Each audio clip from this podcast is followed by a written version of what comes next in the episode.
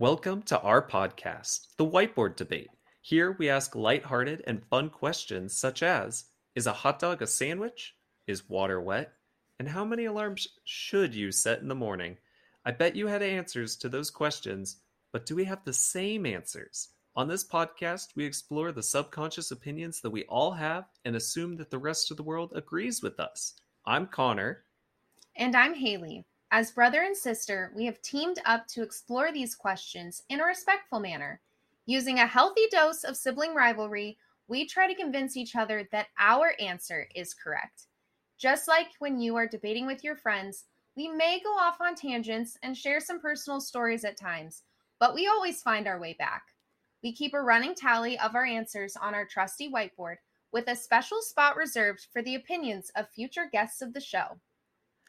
We invite you to join us every Wednesday to debate some of your subconscious opinions that you never knew you had. Cast your vote in our online polls and share your thoughts about each episode.